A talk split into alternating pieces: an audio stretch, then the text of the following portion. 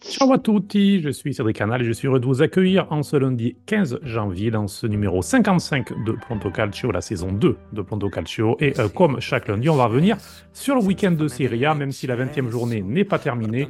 On reste euh, fidèle à nos habitudes après le générique.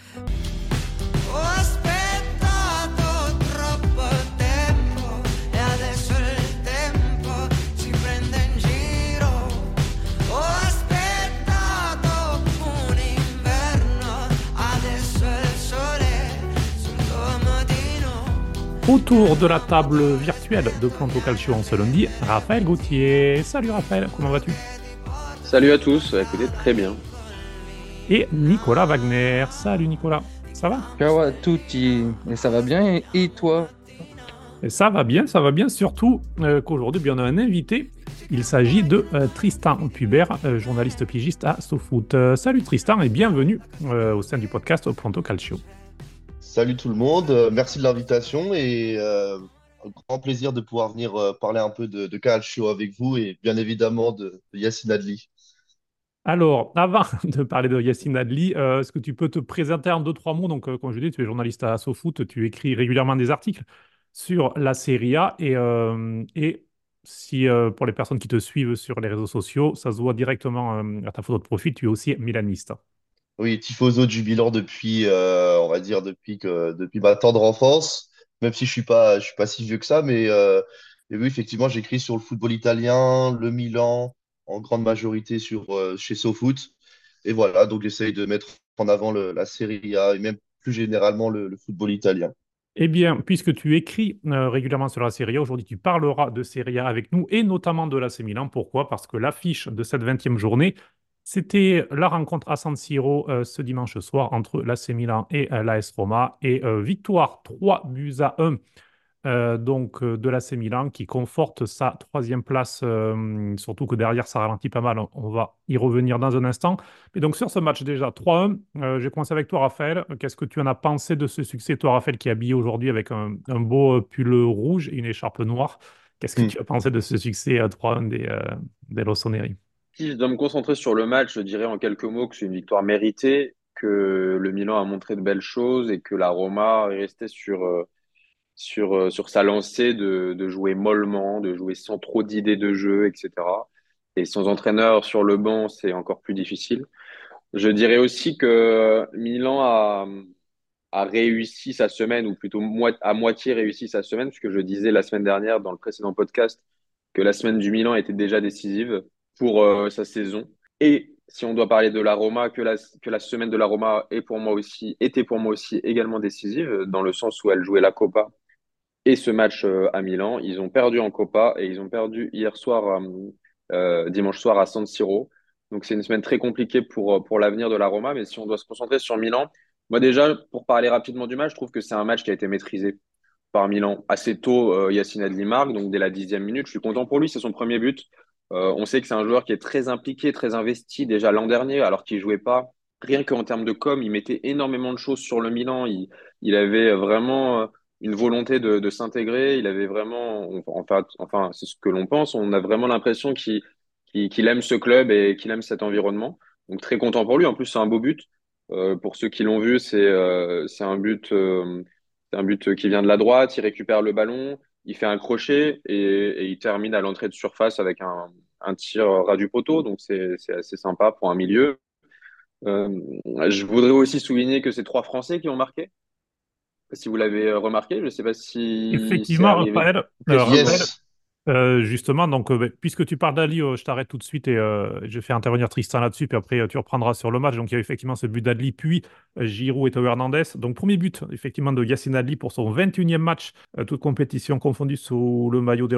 C'est son 15e match cette saison, 10e en championnat, 6e de titu- en tant que titulaire. Donc, Adli qui petit à petit prend sa place, avec notamment le départ aussi de Krunic en Turquie, puisque il est transféré. Le milieu de terrain, du coup, ça va donner un peu plus de place à Adli. On a déjà parlé de, de, Adli dans, dans le podcast précédemment. Raphaël, avec Antoine, euh, tu étais souvent en opposition. Tristan, je sais que tu l'aimes bien, euh, Yacine Adli. Donc euh, voilà, parle-nous un petit peu du milieu de terrain euh, franco-algérien qui, Mm. est, euh, qui est arrivé en provenance de Bordeaux. Bah, moi, moi, comme tu, je vais rejoindre ce que disait euh, Raphaël, je suis totalement d'accord avec toi sur le fait que c'est un joueur, je pense, qui est profondément amoureux du club et de l'environnement. Je me rappelle que au printemps dernier, il a organisé une, je crois qu'il avait organisé une espèce de fête avec toute la, toute la famille Milan euh, euh, chez lui, etc. Mais au-delà de ça, je trouve que c'est un joueur qui, l'année dernière, a été mis au placard par Pioli. Alors, euh, est-ce qu'il n'était pas au niveau? Euh, ça, on ne saura jamais parce qu'il il ne jouait pas. C'était compliqué à, à analyser. Mais euh, je trouve qu'il a pris son mal en patience. Et cette saison, il a eu le peu, les- le, le- début, enfin les, les débuts qu'il a eu au Milan, et les, les premières minutes, les premières titularisations, il a rapidement été convaincant. Et moi, ce qui m'impressionne, c'est que depuis, euh, quatre cinq mois, on va dire, je trouve qu'il a énormément progressé euh, dans l'intelligence de jeu. Là où avant, il laissait peut-être parler un petit peu, euh, et c'est normal, euh, les émotions, où il allait se peut-être manquer de, de lucidité sur certains matchs, etc. Et là, je trouve que c'est un joueur vraiment épanoui, techniquement, qui est bon, après, on, on vous apprend rien, mais techniquement, qui est toujours propre. Mais je trouve que c'est dans l'intelligence de jeu qu'il a vachement, vachement progressé. Et là, ce soir, euh, enfin, hier soir contre la Roma, il réalise un- une super prestation ponctuée d'un but. Et on l'a vu quand il a marqué, vraiment, c'était, euh, pour lui, je pense que d'un point de vue personnel, ça a été un, un moment fort. Et franchement, euh, j'attends de voir maintenant euh, la, suite de la saison. Parce que ça va être un. Parce que là, on a, comme tu as dit, euh, Cédric, il y a Krunic qui est, qui est parti à Fenerbahçe. On a Benacer qui est à la CAN. Est-ce qu'on va être sur un joueur qui, peut devenir un titulaire en puissance? Ça, je sais pas. À voir. Ben, En tout cas, pour l'instant, euh, il profite effectivement de, la situation avec euh, ce premier but. Et donc, euh, Raphaël, pour terminer l'analyse, euh, effectivement, un Milan qui n'a jamais eu peur, même lorsqu'il y a eu la réduction de l'écart par Paredes. Il n'y a pas, vraiment de raison de, trembler tant la Roma. Il y a beaucoup d'absents, on le répète épisode après épisode. Mais de toute façon, la Roma, dans les gros matchs, on l'avait vu euh, déjà contre l'Inter, on l'avait vu contre la Juve, on l'a même vu dans le derby en Coupe d'Italie contre la Lazio. C'est une équipe qui propose très, très peu offensivement. Oui, complètement. C'est euh, une équipe. Moi, j'a- j'attendais vraiment ce match parce que parce que Milan était sur de bons résultats en Serie A et je voulais que ce match confirme euh, confirme les bons résultats contre des petites équipes. Mais euh, et ça a été le cas. Mais j'ai été un peu surpris négativement. Alors, je suis pas surpris parce que je, je regarde la Serie A et on la commente ensemble euh, et, et on le dit assez. La Roma, c'est pas c'est pas génial dans le jeu, mais je me suis dit qu'ils allaient avoir un sursaut d'orgueil au moins à San Siro dans un gros match un dimanche soir en prime time. Et au final, c'était pas le cas. Donc j'ai été un peu déçu de leur part, mais bon, satisfait puisque je supporte Milan. Euh, et j'ai été surtout assez, assez convaincu de la prestation, de certaines prestations individuelles. Donc, euh, on peut pas parler du dernier mois de Théo Hernandez qui, depuis, euh, les fêtes, fait, de, très bons matchs. Il a été replacé défenseur central, ce qui n'est pas évident, mais il a fait un bon match, il a fait de bons matchs euh, à ce poste. Hi- hier, il est buteur. Donc, en tant que latéral gauche, son, vrai poste, il, remarque. Il a marqué, il a fait deux passes décisives ces dernières semaines en Coppa Italia. Donc, il en a fait trois. Il a marqué hier. C'est quand même, euh, il est quand même sur de bons, euh, de, de, bons matchs, alors qu'il a eu un petit trou d'air au mois de novembre-décembre. Euh, Giroud, c'est toujours pareil, il est décisif, même s'il n'est pas très bon dans le jeu. Encore hier, je l'ai, senti un peu difficile pendant 60-70 minutes. Au final, il fait une passe D et il marque. Adli, très content parce qu'il marque et que ça va peut-être le lancer. Et comme tu dis, il va avoir du temps de jeu avec les absences de Benacer à la canne et le départ de Krunic. Euh, on peut également parler, on parlait des absents côté Ro- Roma, mais on peut aussi parler des absents côté Milan, puisque Milan a joué avec une charnière Kier-Gabia, euh, donc sans Malik Thio, sans Tomori et bien entendu sans Kaloulou, qui est blessé de longue date, mais qui sont d'habitude les trois défenseurs centraux principaux. Euh, et je voulais ajouter une petite dernière chose avant peut-être de vous laisser la parole, mais est-ce que vous savez combien de buts euh, ont marqué les Italiens à Milan cette saison? Je voulais vous poser une petite question euh, ce matin. Ah, déjà, il n'y Allez, a, pas Nico. beaucoup, Euh, a pas beaucoup d'Italiens déjà dans ben, c'est l'effectif. ça. Donc, euh, de Bah là, Calabria, je sais pas. Bah là, il y a marqué. Calabria, ouais. Pobega allez, je vais dire deux ou trois, pas plus. Ok. Moi, je Et toi, Tristan? je vais dire deux, moi. Tu me dis deux. Donc, un, deux et trois. Bah, la réponse est zéro. Aucun Italien n'a marqué cette saison à Milan et on est quand même le Ouais, 15 bah ouais. janvier. Aujourd'hui, enregistrement de podcast.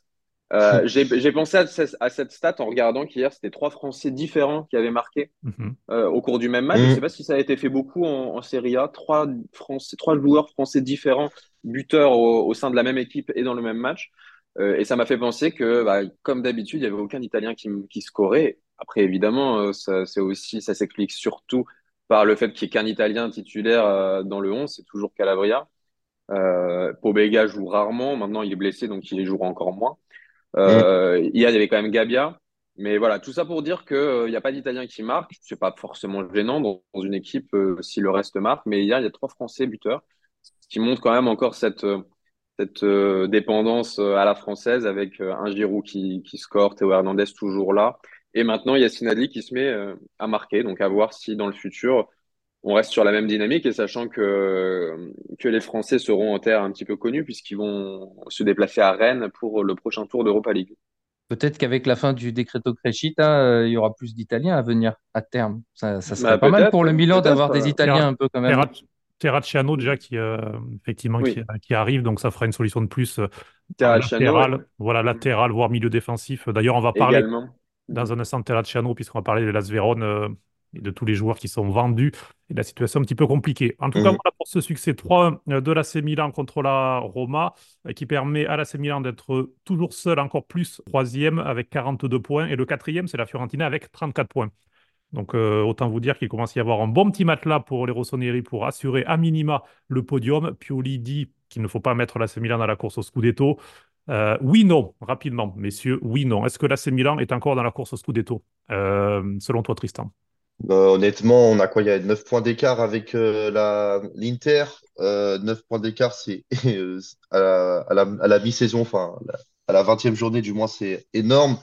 Pour moi, le Milan n'est pas dans la course parce que est-ce que déjà ils ont vraiment envie de l'être? Ça, c'est différent. On voit la, la, la déclaration de Pioli là, le oui, bah, après le match qui a dit que voilà, euh, l'objectif euh, c'était pas du tout le Scudetto. Après, ils ont 9 points. Euh, c'est pas inatteignable, mais moi je pense que l'Inter est beaucoup trop forte et à un niveau beaucoup nettement supérieur.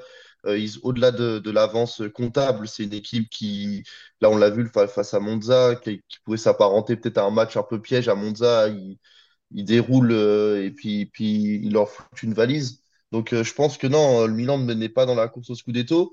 Peut-être la deuxième place. Euh, la Juve va avoir euh, pour la deuxième partie de saison ce que ça peut donner, mais je pense que dans le Scudetto, ça paraît euh, compromis. Nicolas, selon toi, oui ou non, est-ce que Milan est encore dans la course au Scudetto?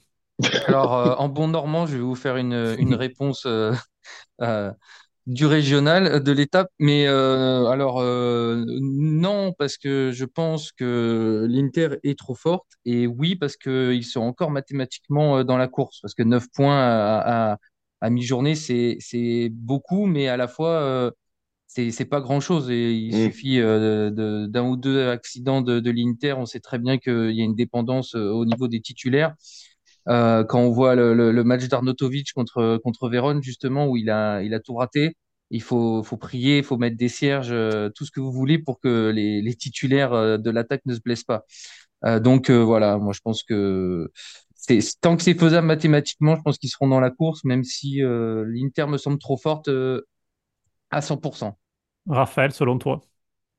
Non, euh, pour les raisons euh, qu'ont donné Tristan et Nico, hum, sauf accident industriel, c'est-à-dire euh, Mm. Lautaro qui se blesse quatre mois et, et, hum, et Sommer qui, qui se fait, euh, qui se fait le poignet, j'en sais rien, mais en fait, sans accident industriel de la part de l'Inter, qui aura, euh, pour eux, le Scudetto n'est pas, n'est pas joué, hein, la, la Juve pousse derrière, est très fort, mais je pense que Milan est un petit peu en dessous et que la troisième place, c'est quasiment le plafond euh, pour, euh, pour le Milan cette saison. Et heureusement, ça pousse pas beaucoup derrière, puisqu'on sait que on en parlera par la suite, mais Milan a quand même déjà 8 points d'avance sur le premier poursuivant, ce qui est quand même énorme. 8 points, c'est quasiment trois défaites, trois défaites à la suite. Donc voilà, Milan est dans un petit ventre mou du haut de classement.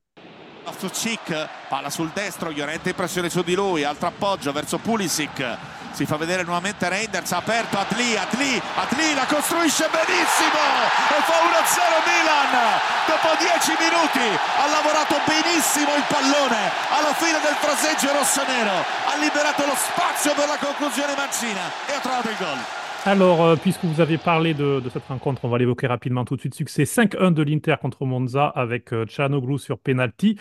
Euh, puis Lautaro a doublé la mise, donc au cadre de jeu déjà 2 à 0 pour l'Inter qui ensuite a déroulé. Euh, Çalhanoğlu le doublé, son premier doublé euh, en Italie pour Hakan Çalhanoğlu. Euh, Pessina réduit l'écart euh, sur penalty, ça fait 3-1, mais euh, l'Inter a conclu avec euh, eh bien, euh, euh, Ticus Thuram qui s'est débloqué et Lautaro Martinez qui a marqué sur penalty. Tout arrive. Même Lautaro parfois euh, peut marquer un penalty. Succès tranquille de l'Inter qui a bien maîtrisé face, à une équipe de Monza qui est toujours difficile à affronter, même si Monza à domicile cette saison, c'est compliqué puisque c'est seulement le 11e but euh, marqué à domicile euh, par Monza. Donc un petit peu de difficulté malgré tout à, à marquer pour les hommes de Paladino. Mais voilà, succès sans, sans difficulté pour l'Inter qui désormais bien à deux semaines sans championnat puisque y a la Super Coupe d'Italie. L'Inter, le Napoli, la Fiorentina et la Lazio donc s'envolent en ce début de semaine pour Riyad où ils joueront jeudi la première demi-finale euh, de Supercoupe entre le Napoli et la Fiorentina et vendredi la deuxième entre l'Inter et la Lazio. Et les vainqueurs de, ces deux matchs s'affronteront le lundi 22 janvier en finale de Supercoupe.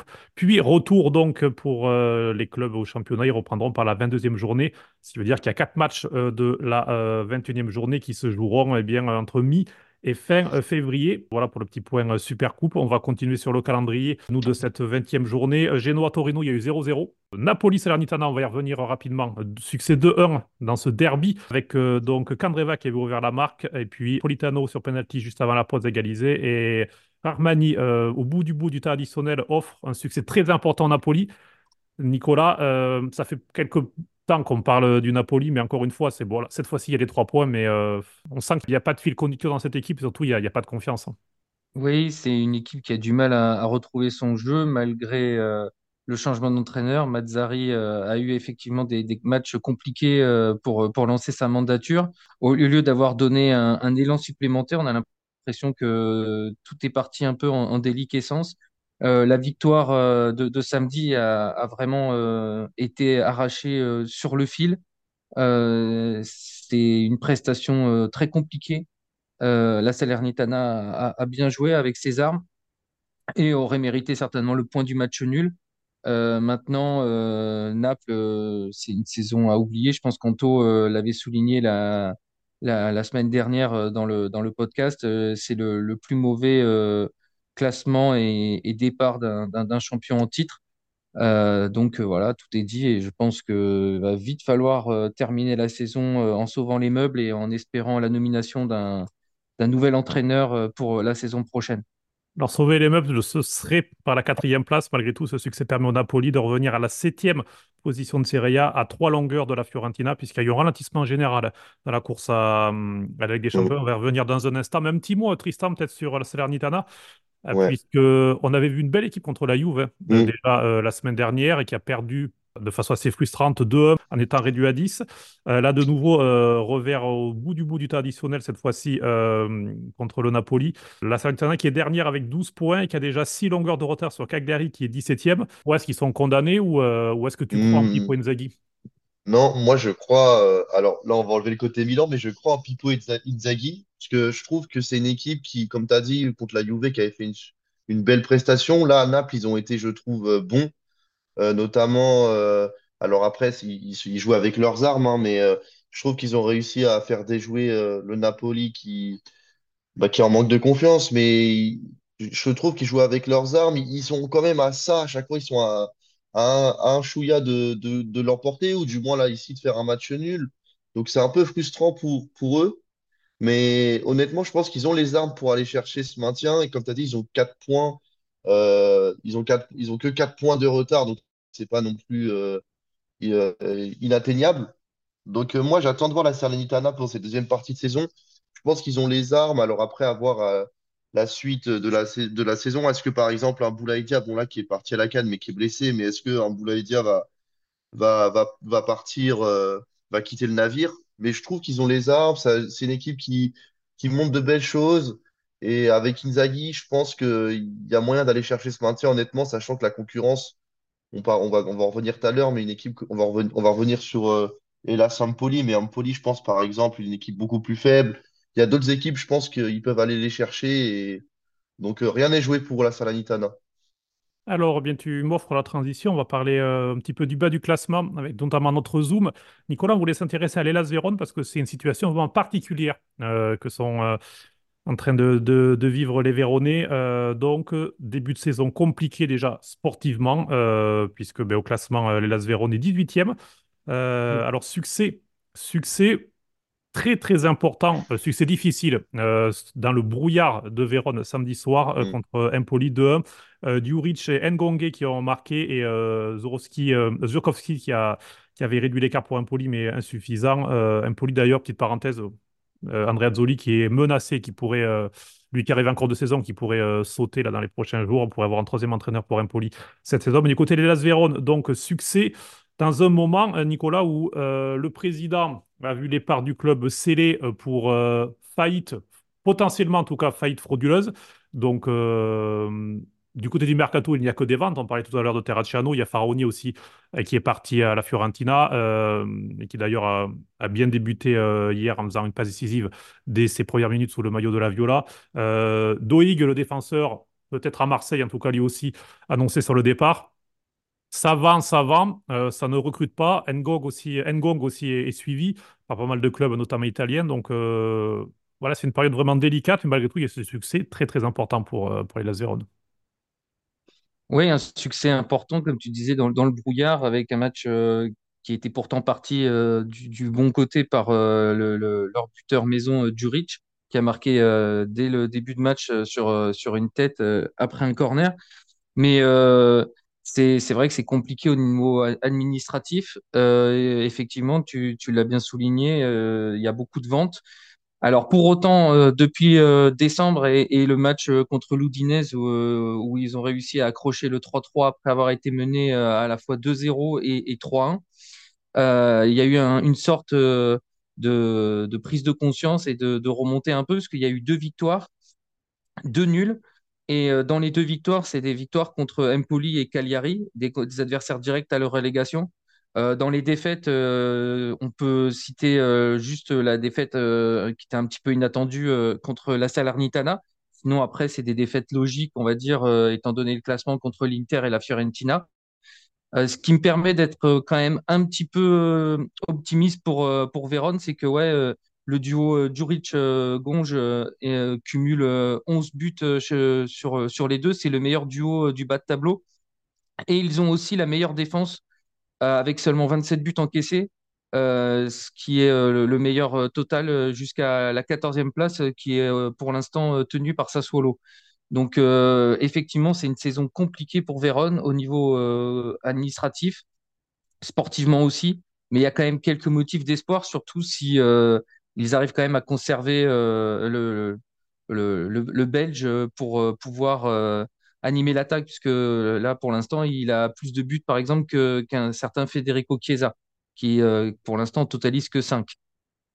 Donc j'espère que sur la lancée euh, et faire un peu en, dépit de, des problèmes extrasportifs, le club va quand même euh, essayer de, lutter jusqu'au bout. Et je pense que, comme euh, le disait Tristan, une équipe d'Empoli euh, me paraît euh, plus mal euh, barrée pour euh, obtenir son maintien que, que Vérone, par exemple. Alors, ben, on va, on va rester un petit peu dans le bas de tableau avec euh, Tristan et Raphaël pour évoquer les, les autres résultats, puisque effectivement, il y a bien une lutte. Alors, Empoli et Salernitana, pour l'instant, sont décrochés, mais donc les Vérone, avec ce succès, ça veut dire 17 points. Et juste au-dessus, il y a Cagliari avec 18 points et l'Udinese avec 18 points. Deux équipes qui ont été plutôt plaisantes Mm. euh, ce week-end. Euh, Cagliari qui a battu Bologne euh, 2-1. Euh, alors, je ne sais pas si à chaque fois qu'on dit du bien de- d'un club ou d'un joueur, Raphaël, ça se passe mal, mais la semaine dernière, on faisait un débat sur Calafiori, et je pense qu'il a dû faire en absolu le pire match de sa saison, voire de sa carrière. Euh, match catastrophique pour Calafiori, qui a même marqué contre son camp. Euh, donc, Cagliari qui s'imposait grâce à Petagna. C'était match lunaire, Petagna qui marque son premier but de la saison. Euh, Ortolini avait pourtant ouvert euh, la marque dès le 24e, et donc Petagna a égalisé. Donc, Calafiori but contre son camp, qui reprend de façon malchanceuse un centre et qui le pousse au fond de ses filets. Donc, période un peu compliquée, Raphaël, pour Bologne, on le disait déjà. Oui, euh, Nicolas, tu voulais dire? Ju- ju- Juste avant euh, de laisser la parole à Raphaël, tu parlais du fait qu'on ait mis en avant Calafiori, qu'il ait pratiqué euh, un match dégueulasse ce week-end. À lucarne opposée, on appelle ça l'effet Hello. C'est-à-dire que quand on veut que quelque chose arrive, c'est l'inverse qui se produit. Donc c'est systématique, ça arrive très fréquemment et donc à chaque fois que quelqu'un, notamment Nicolas Cougo, le, rédacteur en chef, commente un match ou quoi et dit tiens, euh, il va se passer ça, c'est l'inverse qui se produit. Voilà, donc peut-être que nous aussi on a un effet pronto calcio. Alors, euh, je m'excuse euh, en avance auprès de toi, Nicolas, puisque le, joueur sur lequel on va faire le zoom, c'est Tristan qui l'a choisi d'ailleurs, mais ça concerne Udinese, donc je m'excuse par avance. Mais pour ce match sur Cagliari, donc succès euh, 2-1. Euh, donc, euh, revers de Bologne qui freine de nouveau dans la course euh, à l'Europe, même si c'était pas forcément leur objectif, Raphaël. Mais, voilà, on voit une période de Bologne difficile et Cagliari qui continue à aller chercher bien des succès pour, ben, rester au-dessus de la ligne de flottaison. Oui, c'est vrai qu'on on avait souligné la bonne forme de, Bologne. Et force est de constater que sur les quatre derniers matchs, c'est quand même, en, incluant la Coppa Italia, c'est trois défaites et un match nul contre des équipes quand même assez abordables, puisqu'on parle de l'Udinese, du Genoa, de la Fio et de Cagliari. Donc, euh, effectivement, c'est assez décevant.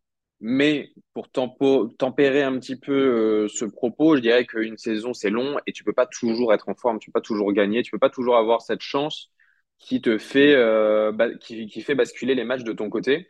Et là, je pense que les matchs, ils ne basculent effectivement pas du bon côté. Ça se joue à pas grand-chose puisque euh, contre, euh, contre le Genoa, c'est un match nul un partout. Contre la Fio, c'est une élimination au tir au but. Et contre Cagliari, c'est euh, une défaite 2-1, donc avec un seul but d'écart, et notamment un, CSC très malchanceux de Calafiori. Je pense pas qu'on lui ait porté la guine, puisque le pauvre, c'est vraiment pas un, CSC.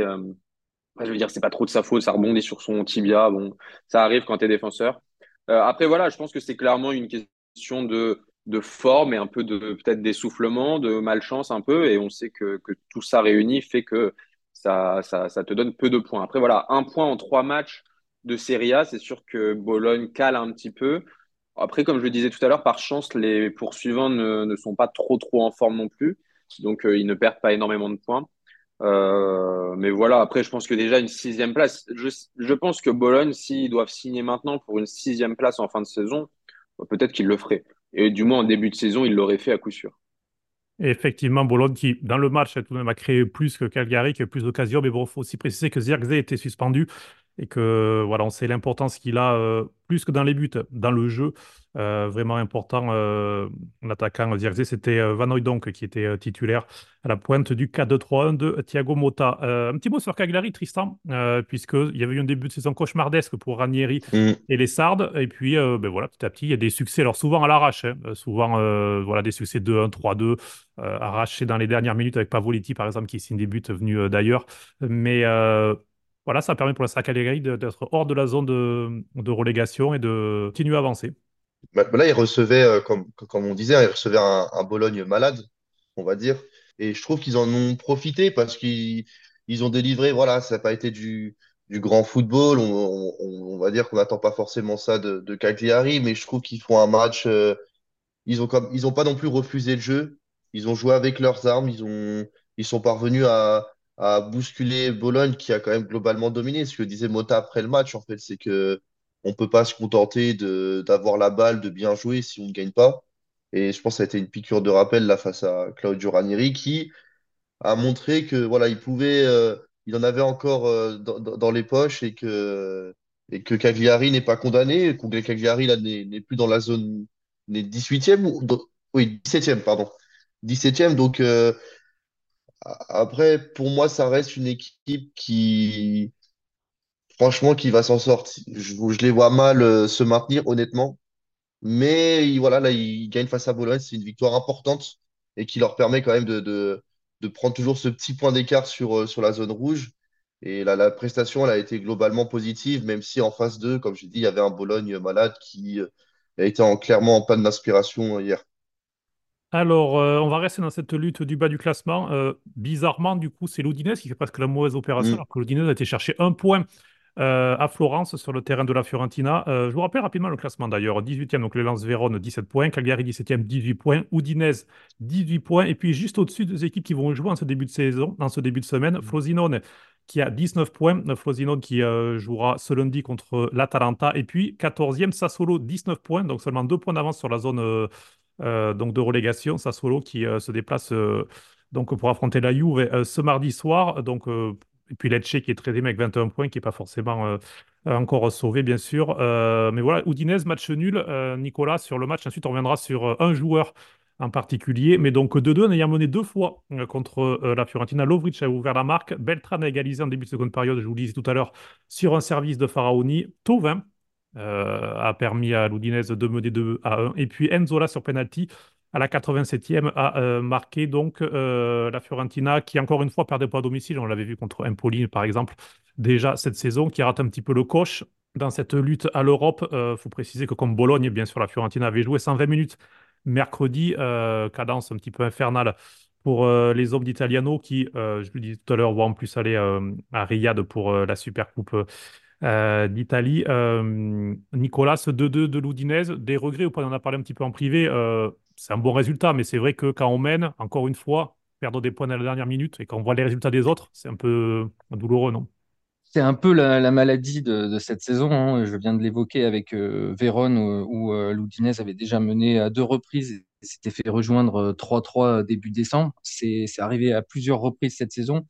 Euh, on n'arrive pas à tenir euh, le score et surtout quand on arrive à, produire euh, de- des bons, des bons résultats et d'avoir la possibilité d'engranger des points pour sortir de cette fameuse zone de turbulence. Il y a des points positifs, puisque encore une passe de, passe décisive de, Luka qui se montre être le l'atout numéro un offensif de, l'équipe.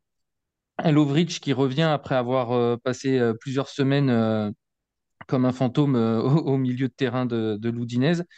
Euh, Donc, euh, c'est, des points sur lesquels va falloir euh, s'appuyer et capitaliser pour les, les matchs à venir et essayer de, de faire une série et d'être un peu plus solide euh, et, et de, de tenir les, les, les résultats pour euh, s'éviter de justement ce genre de frayeur et de, et de ne pas avancer parce que je crois que l'Udinese euh, est quand même le, le club en- italien qui, qui a réalisé le plus de matchs nuls cette saison.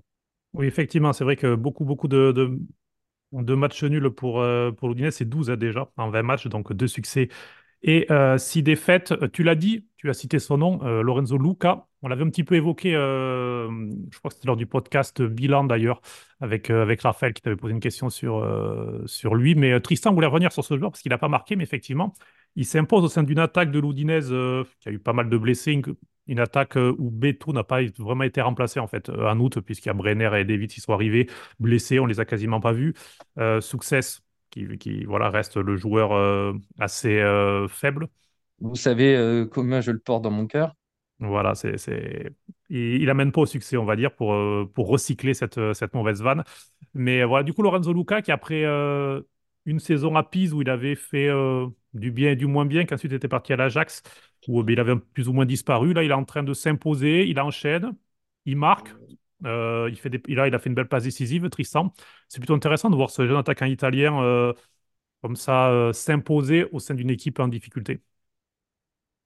Ouais, c'est sûr. Euh, moi, je l'ai, c'est un joueur que j'avais, entre guillemets, là, que tu t'en parlais quand il avait été à, à Pise euh, la saison 2021-2022, si je dis pas de bêtises, où il avait été plutôt séduisant, mais on attendait, euh, on attendait de voir. Il avait choisi d'aller à l'Ajax, qui était un choix risqué. On l'a vu, ça c'est pas, enfin, ça pas marché. Donc, il est revenu en Italie du côté de l'Udinese. Et il a, face à ce week-end sur la pelouse de la Fiorentina, il a été bon. Je trouve que c'est un joueur qui, qui a vraiment de la des, qualités, au-delà des qualités euh, offensives, etc., c'est un joueur qui est, qui est capable de décrocher, de participer au jeu. Moi, je, je trouve qu'il a été, qu'il est vraiment important dans l'animation offensive. Et euh, après, est-ce que, est-ce que c'est lui, comme on, comme on disait, c'est le leader de l'attaque de l'Udinese? Oui. Est-ce qu'il a remplacé Beto? Je pense que c'est un peu trop tôt pour le dire parce que Beto, quand même, c'était vraiment le, le, patron et le, le serial buteur de, de, de. Mais c'est un joueur qui, je vais dire qu'on va mettre, je voulais mettre une, euh, une, euh, une note d'en- d'encouragement pour la deuxième partie de saison parce que c'est un, c'est un bon joueur. Je trouve qu'il a vachement mûri dans le jeu, qui est, qui est assez intelligent dans, dans ses déplacements, dans ses appels, dans, dans son décrochage et il fait énormément de bien au Udinese. Malheureusement, il n'y a pas la victoire euh, face à la Fiorentina. Pourtant, ils font, je trouve, un très très bon match. Mais bon, c'est encourageant. J'attends de voir la suite pour, pour l'attaquant pour l'attaquant italien et puis pour la deuxième partie de saison l'Udinese. En tout cas, il serait important, on verra sur le mercato aussi ce que fera l'Udinese, puisque Pérez et Mm. Samardzic euh, pourraient partir. Samardzic, alors Napoli, oui ou non, la, la Juve, oui ou non, Brighton, on ne sait pas, on verra. C'est son père qui décidera selon les commissions, très certainement. On continuera à suivre cela. Euh, Raphaël, nouvel effet Planto. pour reprendre le terme de, de Nicolas. Il y, a, il y, a, quelques semaines, tu avais été très critique envers la Lazio. Tu sentais même que pour Sarri, ça, ça, ça allait peut-être être la fin, peut-être même avant la fin de la saison. Mais la Lazio, c'est quatre victoires de suite, c'est l'équipe la plus en forme de Serie A. Et comme au niveau de la lutte à la quatrième place, personne n'avance euh, ces dernières semaines, ce sont la Fiorentina, Bologne, le Napoli euh, et la Roma.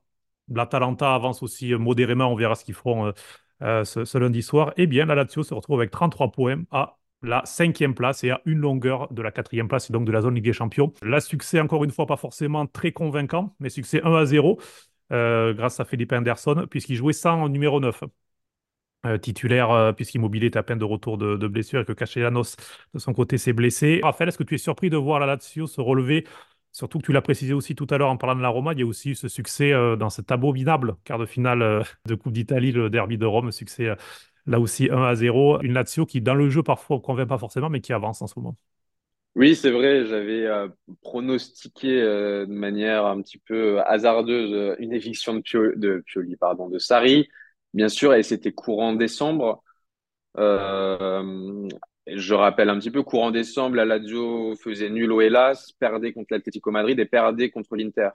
Euh, J'imaginais que ça allait être un petit peu dur la nouvelle année pour Sarri. Au final, bon, ils, sont sur cinq succès de rang, incluant le derby en Copa. Euh, donc c'est quand même assez positif. Après, on peut mesurer en disant que les adversaires n'étaient pas non plus monstrueux. On pense à Empoli, Frosinone, Udine et Lecce. Mais, euh, mais effectivement, c'est des points. C'est des points à prendre. C'est euh, une cinquième place pour le moment. Euh, il bénéficie quand même d'une relative forme de la part des poursuivants, puisque être cinquième à 33 points en 20, en 20 matchs, je trouve que c'est très faible comme euh, ratio. Je ne sais pas ce que vous en pensez, mais, mais 33 points en 20 matchs et quand même cinquième de Serie A, c'est même se poser des questions sur, euh, ce qu'est le classement. Mais, mais bon, ils sont là, ils sont présents, ils vont avoir quand même des prochains matchs. Euh, pas évident puisque bon, euh, ils jouent certes la Super Coupe contre l'Inter, on va dire que ça compte pas, mais en championnat ils vont enchaîner avec euh, la réception du Napoli et un, et un déplacement à l'Atalanta. Euh, S'en suivra évidemment la Ligue des Champions contre le Bayern, donc c'est pas non plus évident. La saison ouais, de la Lazio est vraiment sur sur le papier, mais après euh, honnêtement, tu crois tu crois vraiment que le Napoli actuel peut peut gêner la Lazio? Et même l'Atalanta qui est quand même sur courant alternatif? pour gêner, oui.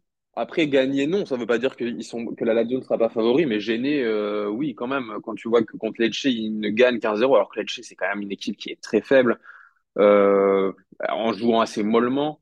Euh, Naples, à un moment, ils vont, ils, vont devoir aussi mettre la vitesse supérieure. Et l'Atalanta, on sait qu'eux, ils sont capables de un petit peu près tout. Ils, ils ont gagné deux fois contre Milan en un mois. Bon, c'est pas forcément une référence, mais c'est quand même dans les gros matchs une certaine forme. Donc euh, voilà. Après la Lazio, comme tu disais Cédric, ça me convainc pas trop dans le jeu, dans les compositions. Il manque des joueurs, il manque un buteur. Alors certes, Immobilier, on sait qu'il reviendra pas à son niveau d'antan, mais quand tu t'en remets simplement à tes milieux pour marquer, et quand on pense à milieu de la Lazio, on pensait euh, par le passé à Milinkovic-Savic, mais comme il est plus là, il faut bien trouver des, faut bien trouver des buteurs. Euh, là, c'était Felipe Anderson qui joue faux neuf, un peu 10. Ouais, après au milieu, Euh, tu as maintenant il y a Gendouzi. Guendou- il y a- maintenant il y a. Ouais, Gendouzi, Rovella qui part titulaire, c'est pas des buteurs, c'est des milieux défensifs ou plus bas. Il y a Luis Alberto, mais Luis Alberto, on le connaît, c'est pas un joueur qui marque beaucoup. Donc euh, voilà. La Lazio, moi, je, je trouve que c'est quand même une équipe un peu décevante cette saison. En témoignent ces matchs contre les gros qui sont assez faibles, et en témoigne un nombre de points quand même qui, encore une fois, je le, je le répète, mais 33 points en 20 matchs, c'est quand même, euh, c'est quand même vraiment pas beaucoup. Ça fait un ratio d'1,6. Euh, ouais, ouais, ça me convainc pas trop. Ils profitent eh ben, un petit peu comme tous. C'est vrai que quand on dit que Bologne et la Fiorentina font une bonne saison, c'est plus euh, euh, le Napoli, la Roma, la Lazio qui, qui déçoivent, puisque Bologne ou la Fiorentina qui surperforment peut-être un petit peu, mais en tout cas qui au niveau de leurs points sont plus ou moins où ils doivent être. Donc euh, voilà, c'est vrai que d'ailleurs euh, le Torino avec 28 points, par exemple, on parle peu du Torino, il faudra qu'on en parle prochainement, puisque le Torino, c'est vrai, ben, se retrouve dixième, 28 points, mais n'est qu'à au final deux victoires de la Ligue des Champions. Donc euh, D'ailleurs, Cédric, pour, juste pour revenir, un ratio d'1,6 points par match sur une saison complète, l'année dernière, par exemple, ça ne les mènerait qu'à la huitième place. voilà, Donc, il faut aussi mesurer par rapport à, à ce qu'est le classement actuel. Aujourd'hui, ils sont cinquième. Avec ce ratio-là, l'année dernière, ils auraient pu être huitième. En fait, ça dépend vraiment des, ça dépend des saisons, ça dépend de, de ce que font les autres, évidemment. mais c'est pas non plus euh, super positif pour eux, pour les investissements qui ont été faits euh, l'été dernier, pour ce que Sarri prône comme jeu habituellement, etc.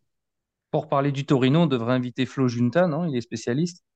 C'est vrai, c'est une très très très bonne idée. Si, si on retrouve son numéro, on- avec grand plaisir, on, on l'invitera.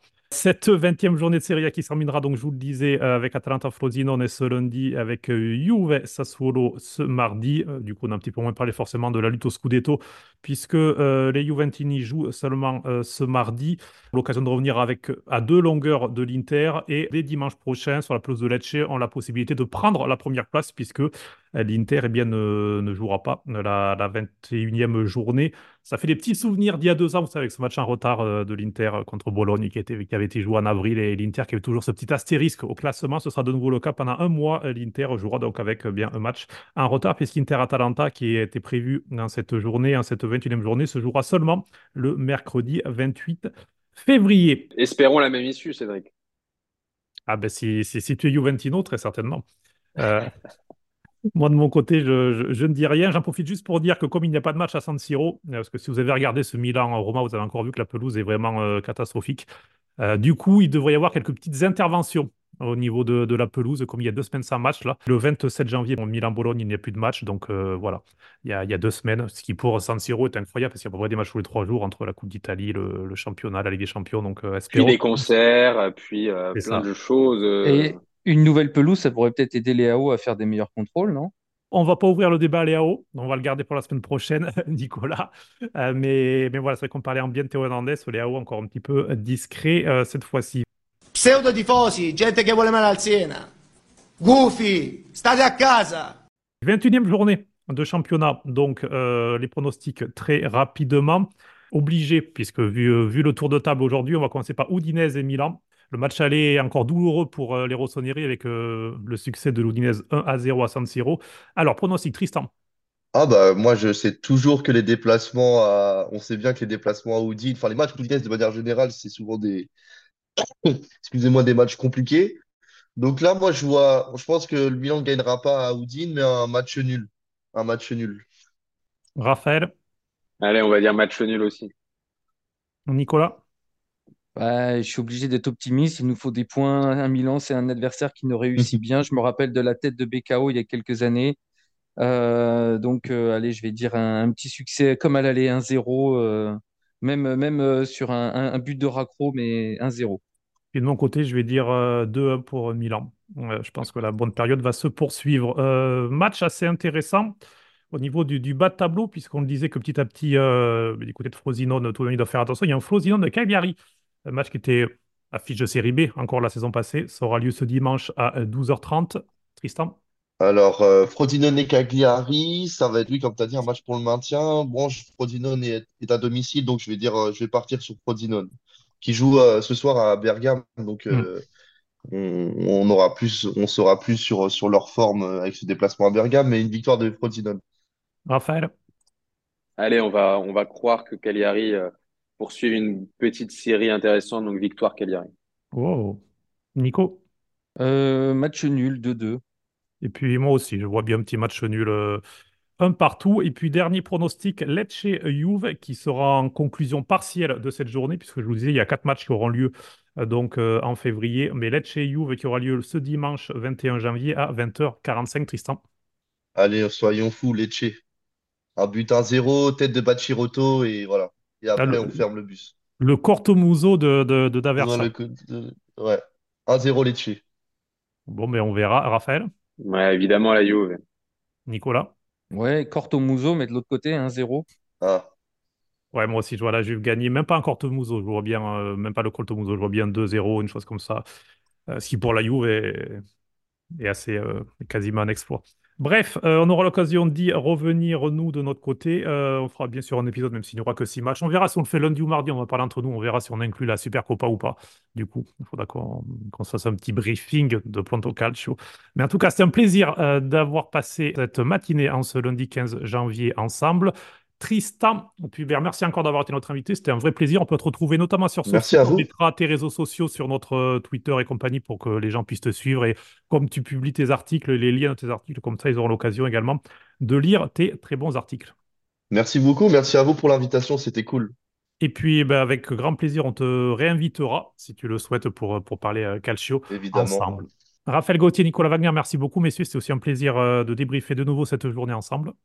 Merci à toi et merci à Tristan d'être euh, venu euh, parmi nous ce matin. Et Merci puis, à vous. Et puis, euh, puisqu'il n'était pas là, euh, le générique du début euh, de l'épisode et de fin de l'épisode est un petit hommage à lui, puisque le, le chanteur s'appelle Antonio Aiello. Oui, oui, c'est vraiment son nom. Donc, l'occasion de d'embrasser notre Antoine Aiello. Tous les talents. Il a Il tous fait les la talents. cuisine, il chante, il a tous les talents, notre euh, Catané. Antonio Aiello, je- j'aime pas comme musique. On va être franc. La chanson qu'on qu'on entend derrière nous s'appelle Aspettiamo mattina. Attendons le matin. On est le matin, on enregistre, donc j'ai choisi celle-ci. Et je pense qu'Anto, dans sa cuisine, chante mieux que Antonio Aiello. Mais c'est mon avis personnel. Je m'excuse auprès des fans de ce chanteur DJ euh, italien. Puis surtout, no- notre Anto est beaucoup plus beau, faut le préciser. Messieurs, on se retrouve la semaine prochaine de notre côté. Ciao, ciao